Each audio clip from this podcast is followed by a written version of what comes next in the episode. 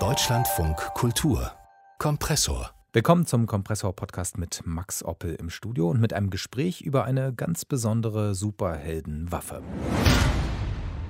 Fühlt sich an, als gehöre jemand anderem.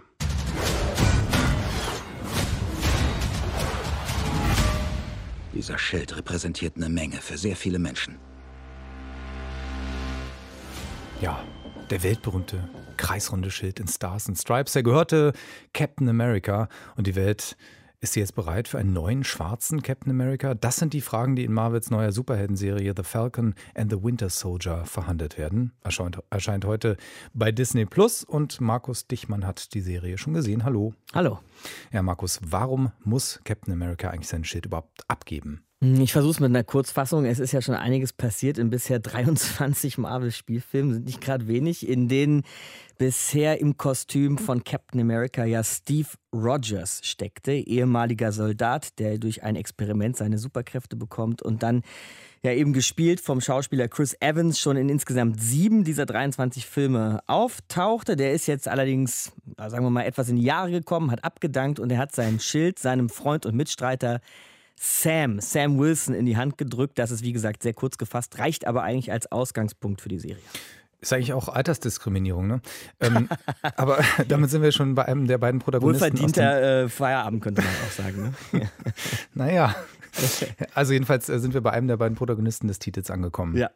Sam Wilson nämlich, mhm. genau. Und dessen Codename als Superheld ist The Falcon ebenfalls eh, ehemaliger Soldat, Air Force-Soldat, war zweimal in Afghanistan und kehrt dann in die USA als Seelsorger zurück, um Soldaten mit posttraumatischer Belastungsstörung irgendwie zu helfen.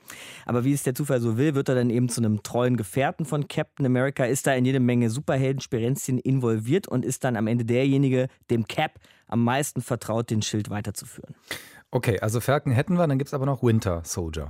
Ganz spannende, ganz tragische Figur, wie ich finde. Bucky Barnes, noch ein Soldat, Caps bester Freund schon seit Kindheitstagen, der allerdings dem Feind in die Hände gerät und dann durch Gehirnwäsche und Konditionierung umprogrammiert wird zu einem politischen Attentäter. Er war zwar nie er selbst, als er all diese Menschen getötet hat, aber er kann sich trotzdem an jeden einzelnen Mord erinnern und muss heute mit dieser Bürde irgendwie leben. Hm. Und der Titel lässt jetzt ahnen, dass die zwei ähm, ja so ein bisschen Good Cop, Bad Cop dann spielen.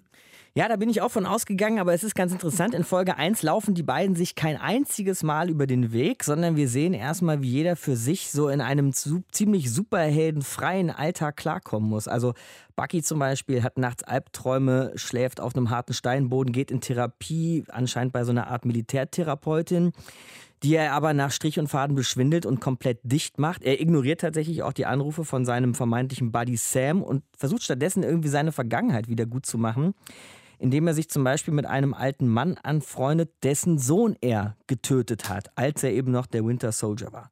Naja, und Sam, auf der anderen Seite Sam Wilson, verarbeitet irgendwie noch vereinzelt mit der Air Force zusammen, hat sich aber ansonsten nach Louisiana zurückgezogen, zur Familie seiner Schwester um das alte Familiengeschäft, nämlich so einen Fischkutter im Mississippi-Delta wieder hochzuziehen, auf dem er und seine Schwester wohl auch groß geworden sind, auf diesem Fischkutter. Naja, und wir sehen, wie die beiden zum Beispiel zur Bank gehen, um einen Kredit zu kriegen und dann da aber am Ende mit leeren Händen nach Hause gehen müssen.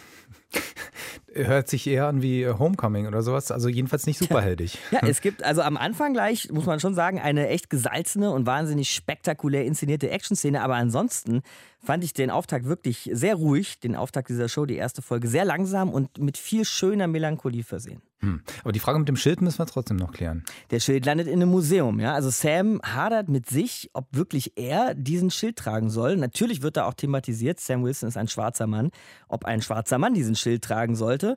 Marvel hat da als Chefautorin für die Serie Malcolm Spellman gewinnen können, also auch einen schwarzen Filmemacher. Und der hat immer wieder betont, dass das für ihn den Kern der Geschichte ausmacht. Was bedeutet dieser Schild in den Händen eines schwarzen Amerikaners? Aber wie gesagt, Sam hadert mit sich, und das ist jetzt hier kein Spoiler, weil wir sind bei der allerersten Szene, erster Einstellung der Serie. Er entscheidet sich, diesen Schild abzugeben und ihn in ein Museum zu stecken. Anders als in der Comicvorlage. Äh, Markus, genau. von der uns du ja auch schon erzählt hast, ähm, da wird Sam Wilson ja wirklich zum ersten schwarzen Captain America. Ich würde auch mal so viel sagen, wenn die Show nicht endet mit einem schwarzen Amerika, mit äh, schwarzen Captain America, mit diesem ikonischen Bild, wären meine Erwartungen mächtig unterwandert worden. Aber zu Beginn lehnt Sam diese Verantwortung jedenfalls erstmal ab. Na, Nachtigall, höre dir trapsen. Dein ja. Fazit? ja, also so oder so sind meine Erwartungen etwas unterwandert worden. Also ich war davon ausgegangen, dass die Show jetzt eher so eine sichere Spionage, Action-Thriller-Nummer werden würde. So ein bisschen Jason Bourne meets Superhelden. So sahen auch die Trailer aus. Und der Auftakt von Marvel Studios bei Disney Plus, die haben da ja jetzt angefangen mit diesen Serien erst, war WandaVision gerade auch erst rausgekommen. Sehr verspielt und ungewöhnlich für Marvel-Verhältnisse, übrigens auch sehr empfehlenswert. Und da dachte ich mir jetzt, mit dieser zweiten Show geht man vielleicht eher so zum klassischen Schema zurück. Vielleicht so was Agentenmäßiges. Stattdessen aber kommt eine Folge 1 daher von The Falcon and the Winter Soldier, in der sich praktisch nur ein einziger Plotpoint entfaltet. Alles ganz langsam. Es wird kein einziger Bösewicht enthüllt. Eine große Verschwörung wird maximal angedeutet und stattdessen schauen wir ganz tief in die Seelen und auch tatsächlich in die Augen unserer Helden. Ich finde, es gibt auffällig viele extreme Nahaufnahmen. Also wir sind ganz nah dran an Sam und Bucky. Naja, und als das alles so vorbei war, saß ich so ein bisschen alleingelassen auf meinem Sofa habe das so sacken lassen und dann kam aber Lust auf, die Sendung nochmal, die Folge nochmal zu schauen. Das habe ich dann auch gemacht und konnte mich dann erst richtig reinfinden. Da gibt es wirklich schöne, herausragende, berührende Szenen mit Sam, wenn er so den Motor dieses alten Fischkutters küsst oder mit Bucky und diesem Mann, dessen Sohn er getötet hat. Also da würde ich sagen, freue ich mich doch wirklich auf die nächsten Folgen. Mhm. Und die erscheinen, wie es ja jetzt gerade wieder hip ist, nur wöchentlich. Also hat man genug Zeit, Theorien zu schmieden, wie es weitergehen könnte. Bestens. Also gute Aussichten für Superhelden-Fans. Die Serie The Falcon and the Winter Soldier heute bei Disney Plus gestartet. Markus Dichmann dessen Stuhl gerade geknarzt hat. War das meiner? ich glaube schon, ja. Hat, hat für uns reingeschaut. Vielen Dank dafür. Gerne.